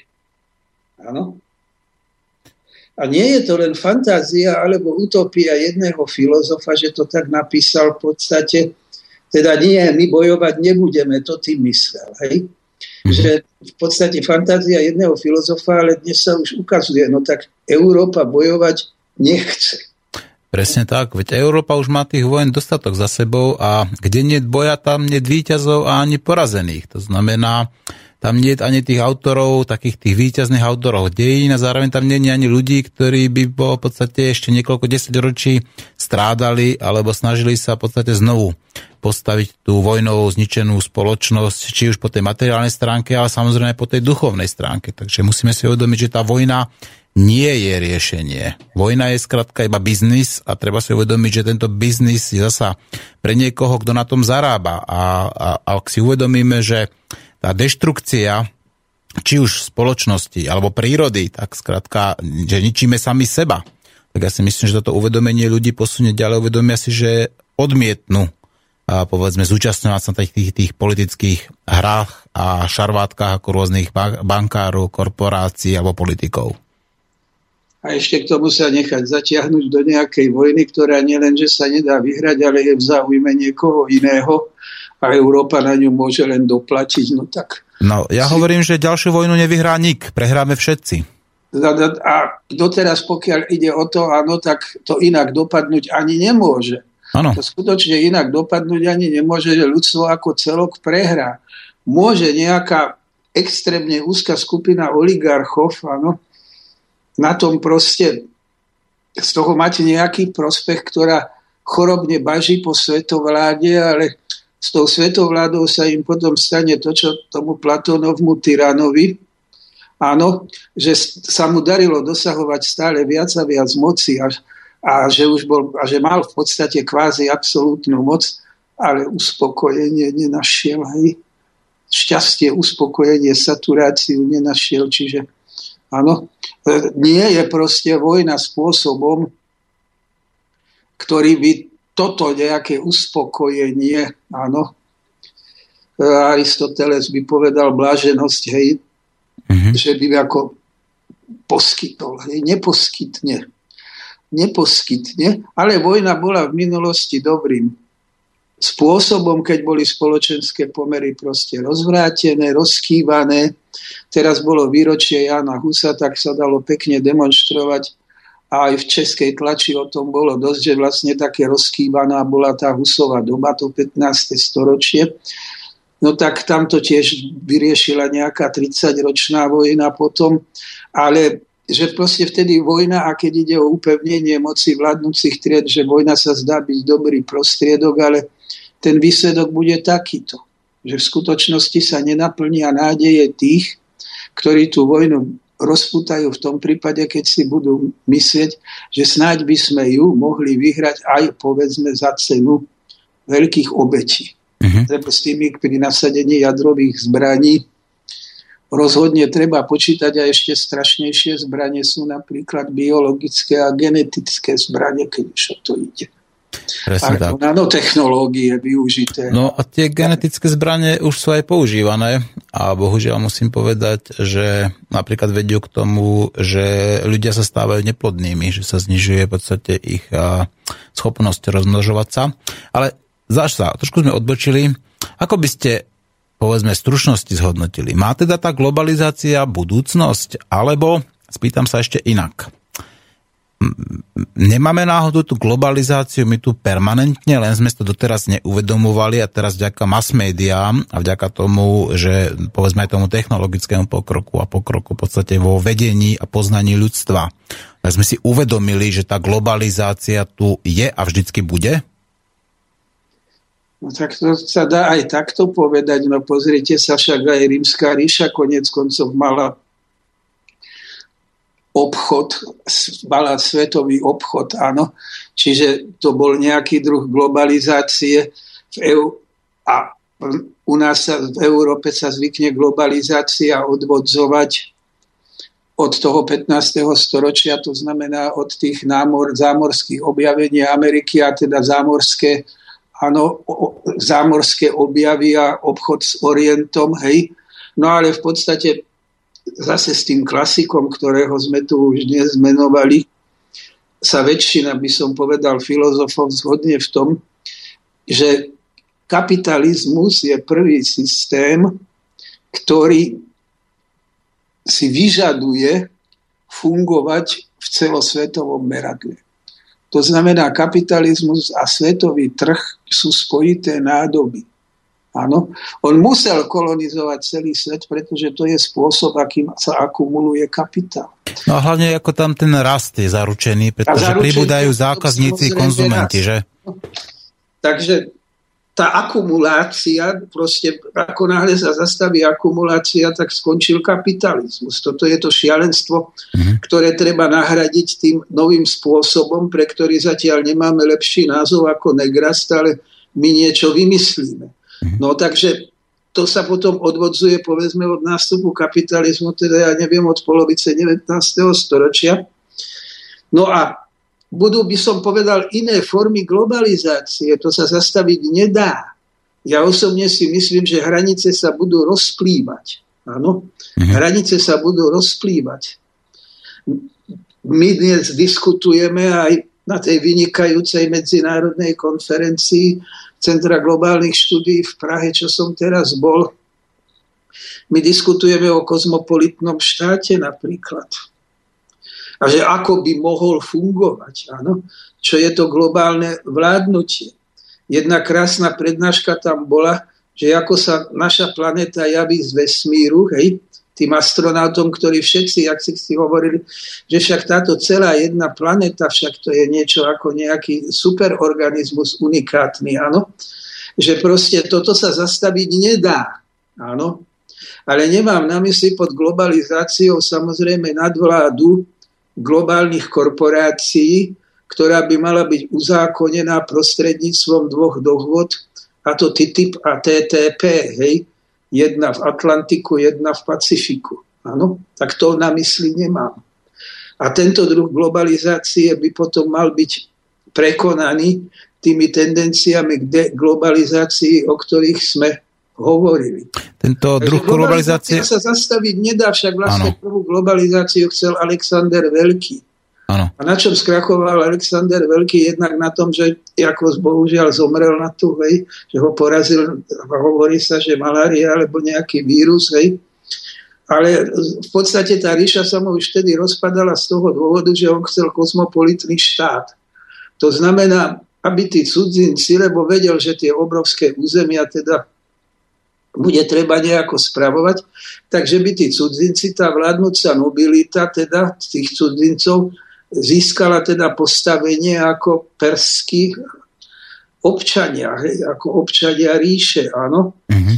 No a toto sa samozrejme jeho vlastní ako vzbúrili proti nemu, takže sa mu to rozpadalo. Sa hovorí aj, že ho vraj otrávili, no tak to sa už asi nedozvieme. Ale... Aristoteles na ňo nedával pozor teda. No tak mal dobrého učiteľa, ale vtedy už, jak si no, na tomto sa už jeho učiteľ nepodielal. Mm-hmm. Hej?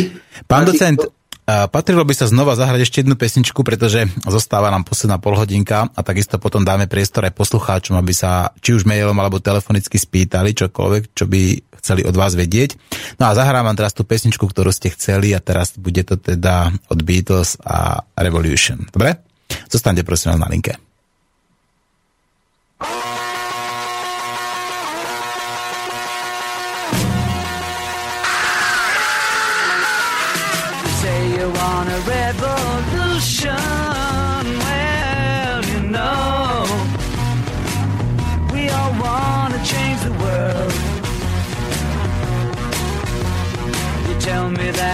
Evolution.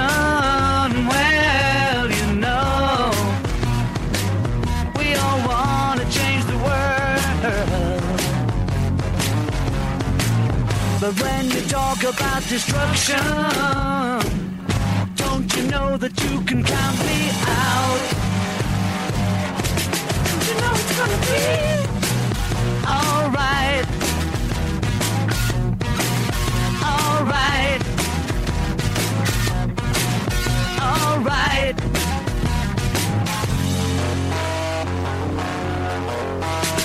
You say you got a real solution.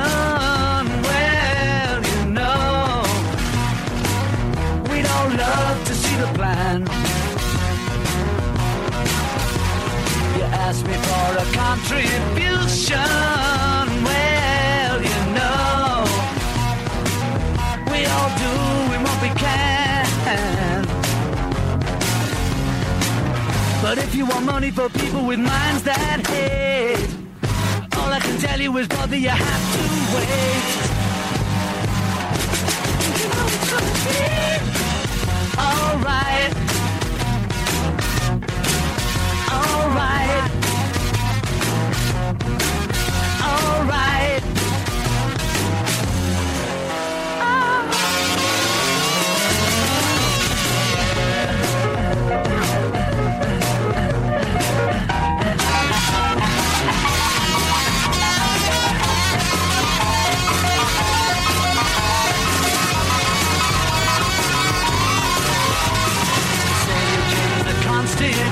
ocean where you know we all wanna change your head. You tell me it's the institution Well, you know you better free your mind instead. But if you go carrying pictures of Chairman Mao ain't gonna make it with anyone anyhow.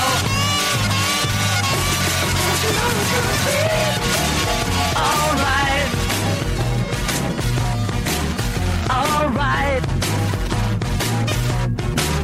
Alright.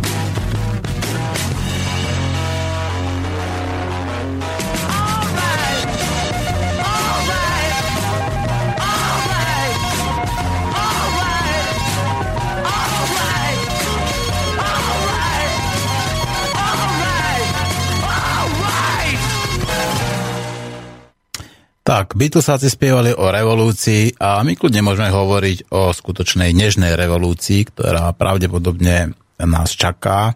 A aká bude, kedy bude a kde bude, tak samozrejme záleží prvom rade na nás a možno nám viacej o tom povie pán docent doktor Ladislav Hohoš, kandidát vied, ktorého máme na linke. Pán doktor, myslíte si, že v ktorom štáte alebo kde sú tie príhodné podmienky, vhodné podmienky na to, aby sa uskutočnila, povedzme, takáto nežná revolúcia? No aj Beatles v tejto pesničke reagovali práve na ten 68. 9. rok tie študentské búrky a v podstate si nahnevali väčšinu svojich prívržencov tým, že oni neboli za nejakú násilnú revolúciu, respektívne si presne uvedomili, že do značnej miery to ide teda do slepej uličky. Áno, keď vlastne e, má len nejakú, by som povedal, deštruktívnu ideu, hej, a snažili sa naznačiť, že revolúcia by mala byť niečo konštruktívne, preto som si myslel, že by táto pieseň bola vhodná. To potom neskôr, pravda, Lennon, keď už bol v New Yorku, tak vlastne sa zaslúžil o ten boj za mier, veľmi sa zaslúžil, má viac protest songov a napokon vlastne toto jeho úsilie ho stálo život a keby ako ho ten atentát nik nezavraždil, tak americká vláda ho už medzi tým stihla vypovedať, teda z mhm. USA. Čiže aj dnes by som povedal, že ja som už hovoril o tom, že to neprivolávať násilie, ale naopak pravda, snažiť sa postupnú transformáciu. Postupná transformácia nenarobí síce veľa rámusu, ale v konečnom dôsledku môže byť revolučnejšia než nejaké na prvý pohľad radikálne zmeny, ktoré potom nejak utichnú a všetko sa v tichosti vráti do starých pomerov. Len naozaj neviem, ako vám odpovedať na tú otázku, že ktoré štáty, ktoré štáty, hej, no tak to neviem. Ja môžem takto povedať. V niečom, ako mal ten klasik, ktorý sa v tom našom programe vyskytuje, pravdu, že vlastne on si predstavoval tú socialistickú revolúciu že v tých krajinách, v ktorých je najviac rozvinutý kapitalizmus. No, tým chcem povedať, že ten impuls vlastne e, prichádza tam, áno, kde je proste tá civilizačná úroveň najvyššia, to znamená, civilizácia, ja som už to naznačil, je obeťou vlastného úspechu keď dosiahne vrchol, tak vtedy dochádza k vyčerpaniu zdrojov, áno, a potom, jak si áno, sa s tým buď vyrovná, alebo zanikne, hej, teda buď sa transformuje, alebo zanikne, tak som to mal povedať. No tak teraz by som povedal, že veľmi veľa teda podnetných rôznych návrhov prichádza a sme v kontakte aj v našej knižke Revolúcia alebo Transformácia máme dvoch amerických autorov. Vydali sme Davida Švajkarta napríklad, hej, po kapitalizme, áno, tak e, a vôbec tá klíma, proste by som povedal, akademická, je tu dosť rozvinutá, to by sedelo na to, čo hovoril Marx, že v tých najvyspelejších krajinách budú prichádzať impulzy. Len si dajme pozor na jednu vec. Aby sme teraz pod tými najvyspelejšími krajinami nerozumeli len Západ. Pretože svet je už multipolárny. Áno. To, čo sa deje v Číne, tak to je určitá, ako to vyjadril profesor Arnason, čínsky experiment vlastne môže mať budú, pre budúcnosť sveta veľký význam, teda čo sa z toho teda podarí alebo nepodarí. Áno, lebo zatiaľ je fakt, že tá transformácia Číny prebieha veľmi úspešne. Áno. A, a to znamená, má otvorenú cestu do tej tretej vlny. Takže ja si myslím, že no a takisto potom ale sú iné kultúry a kultúrne okruhy. India, hinduizmus, islám, áno. Že mohli by sme, pravda, aj židovskú kultúru a ďalšie, hej. Čiže to znamená, to bude transkulturálne, nielen multikulty, že existovať vedľa seba, ale to bude transkulturálne a už je transkulturálne, áno, že vlastne to bohatstvo tých iných, hej, kultúrnych a civilizačných okruhov, no z východnej múdrosti sa môžeme poučiť. Tá naša západná dialektika celkom dobre nefunguje. Možno, že to čínske yin a yang funguje lepšie, alebo to, čo oni nazývajú tichá transformácia.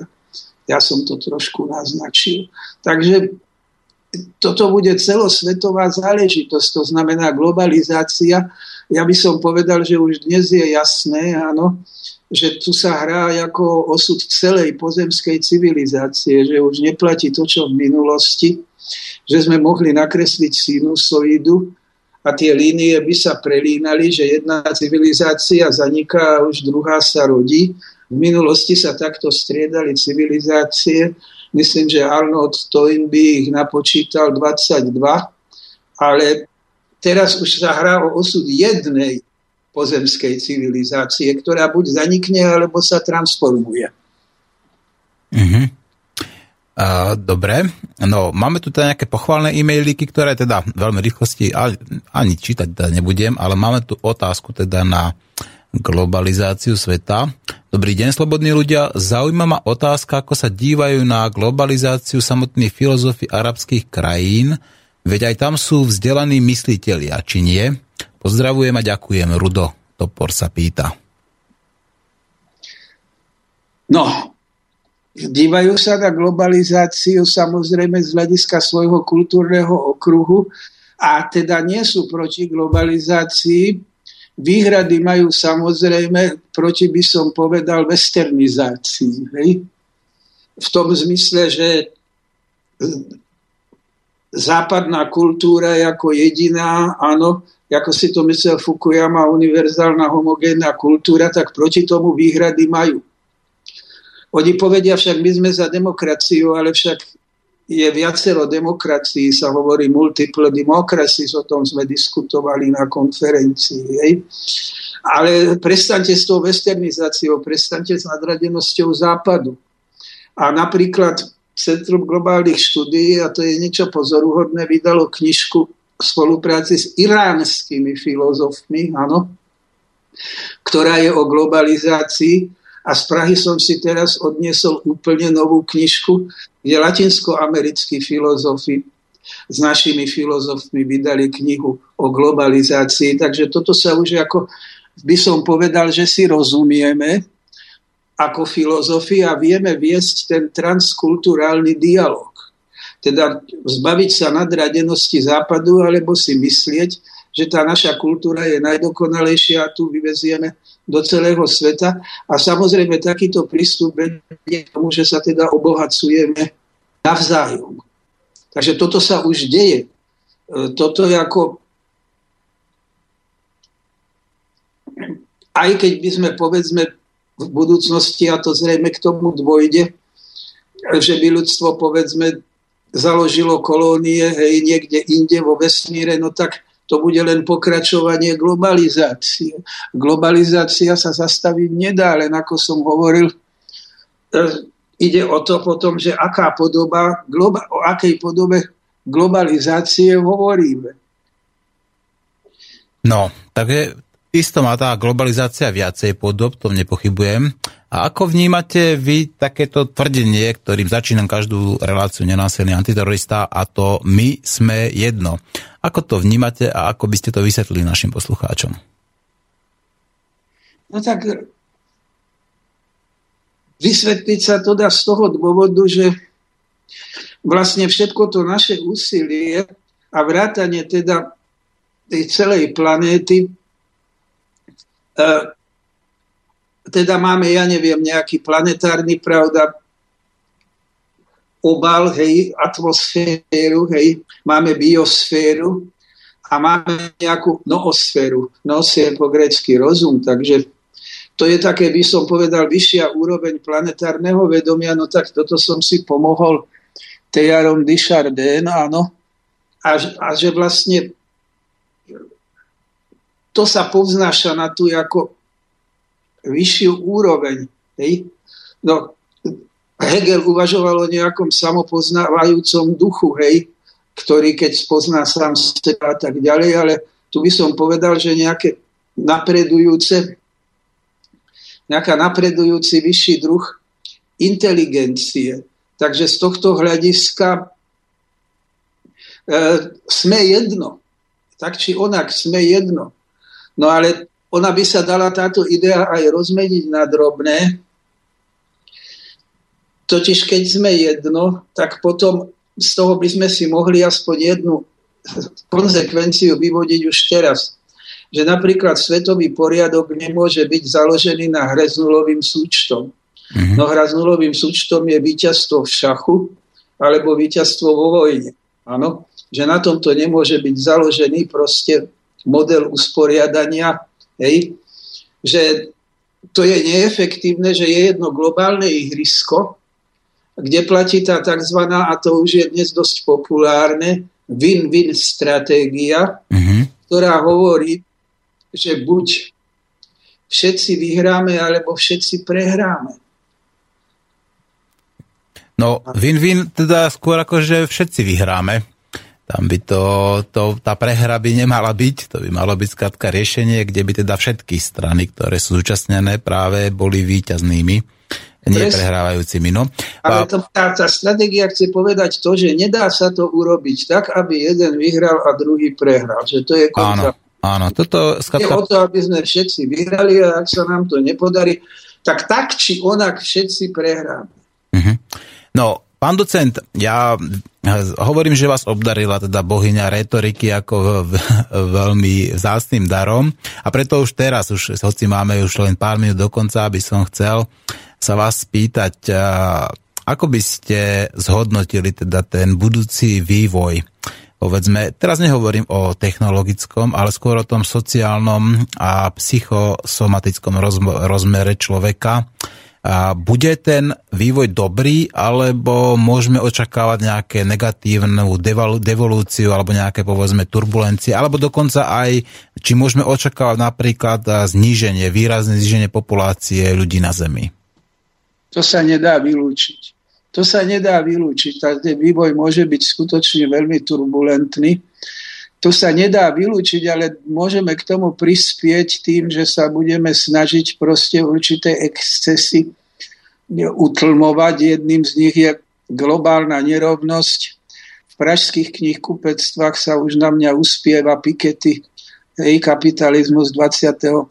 storočia v českom preklade. Tá kniha je o tom a ináč obehla celý svet. A vlastne trošku by som dal zapravdu tým, ktorí, zvyk, ktorí boli niekedy v minulosti označovaní za anarchistov, ja neviem, Bakunin, Landauer, spomeniem dvoch, no tak prečo? Lebo jednak potrebujeme samozrejme nejaké globálne vládnutie, nejaké medzinárodné právo, ktoré bude platiť pre všetkých a nikto nebude mať imperiálne výsady, ale inak, myslím, smerujeme k samozpráve lebo štáty v dnešnej podobe sa rúcajú tak či tak, národné štáty. Mm-hmm. Jedna možnosť je, že svet ovládne niekoľko korporácií a ten fašistický... To sa už deje teraz. Prosím? To sa už deje teraz. No to sa deje, áno. A na to by som použil výraz oligarchia alebo plutokracia a to samozrejme smeruje potom k refeudalizácii. No ale že ten pozitívny vývoj by mali k samozpráv. Áno. Uh-huh. Prečo sa nepodarilo socializmus? No preto, lebo bol autoritársky. Hej? E, tí anarchisti, ktorých Marx nemal rád a ktorí nemali radi Marxa, tak tí hovorili o samozpráve. To, a nemusíme používať výraz socializmus, to je historický termín, ale proste to ľudia už dnes v tých hnutí Occupy, a to je jedno, či to bolo tam, ja neviem, niekde v Afrike, či to bolo v Egypte, alebo to bolo na Wall Street, hej, tak je, tá základná požiadavka bola, že my sa chceme reprezentovať sami, teda vyslovenie nedôvery politickej elite a že my sa chceme reprezentovať a zastupovať sami. Áno? To znamená, že treba uvažovať o rôznych podobách samozprávy a nejak spontánne, tak povediac, áno, nie nejako, že niekto si myslí, že nadekretuje nejaký projekt novej spoločnosti, ale spontánne množstvom rôznych iniciatív, áno, ktoré sú diferencované. Je tam, sú všetky možné a nemožné hnutia. A nielen alter globalisti a antiglobalisti, ale vlastne všetci, ktorí usilujú o nejakú pozitívnu zmenu. Hej? Keď niekto je za nepodmienený základný príjem alebo je proti TTIPu napríklad. Áno? alebo teraz je tá petícia za mier, hej, tak proste celé toto, áno, to znamená za viac samozprávy, áno, za viac participácie. To je, myslím si, ako to. A tým čeliť teda tomu tlaku, by som povedal, fašistickému. Že toto je tá perspektíva do budúcnosti a konec koncov z toho potom vyplýva, že však tá budúcnosť bude taká, ako si ju ľudia utvoria. Áno. Uh-huh. A čiže zase sme len na tom jednom ihrisku a každý má svoj diel zodpovednosti. Ja nehovorím, že máme všetci rovnakú zodpovednosť. Politici majú väčšiu, vedci majú väčšiu, hej? a tak ďalej, manažery. Hej? Ale každý má nejaký svoj diel zodpovednosti, áno? A má ten svoj hlas a záleží na tom, ako ho teda využije, alebo či bude mať vytvorené podmienky na to, aby ten svoj hlas mohol využiť. Čiže v podstate, keď John Lennon má takú jednu pieseň, že Power to the people, áno? Áno, áno. No, tu všetku už... moc ľuďom, hej. Kedy si bolo heslo všetku moc Sovietom, lenže to sa zvrhlo na byrokratickú diktatúru, bohužiaľ. Uh-huh. No túto pesničku vám dnes nezahrám, ale zahrávam uh, pesničku Johna Lennona Imagine. A aj touto formou by som vám chcel poďakovať, uh, pán docent, za to, že ste znova uh, sa zúčastnil ako teda našeho vysielania, ste svojimi vedomosťami a skúsenostiami teda prispel k rozšíreniu poznania našich poslucháčov a načrtol teda možnú budúcnosť našej civilizácie. Pán docent, Srdečne a úprimne vám ďakujem a pevne verím, že sa nepočujeme posledný krát. A ja vám ďakujem a teším sa na ďalšiu spoluprácu. A ja. Tak krásny deň vám prajem. Do počutia. No, musíme skončiť dneska trošku skôr, pretože po mne už teraz nasleduje Jaskyňa pre mužov, ktorej bude vášim moderátorom Aleš. No ako som slúbil pánovi docentovi, zahráme si Johna Lennona Imagine a na záver vám poviem samozrejme tie moje obľúbené slova legalizujte konope a rastlina si nezaslúži, aby bola evidovaná ako droga, pretože od tejto drogy ešte nikde a nikdy žiadny človek nezomrel, že by sa s ňou predávkoval, pretože to nejde. Takže, milí poslucháči, majte sa krásne a počúvajte. Slobodný vysielač, počúvajte. Nenásilného antiteroristu. A teraz počúvajte aj John Lennona.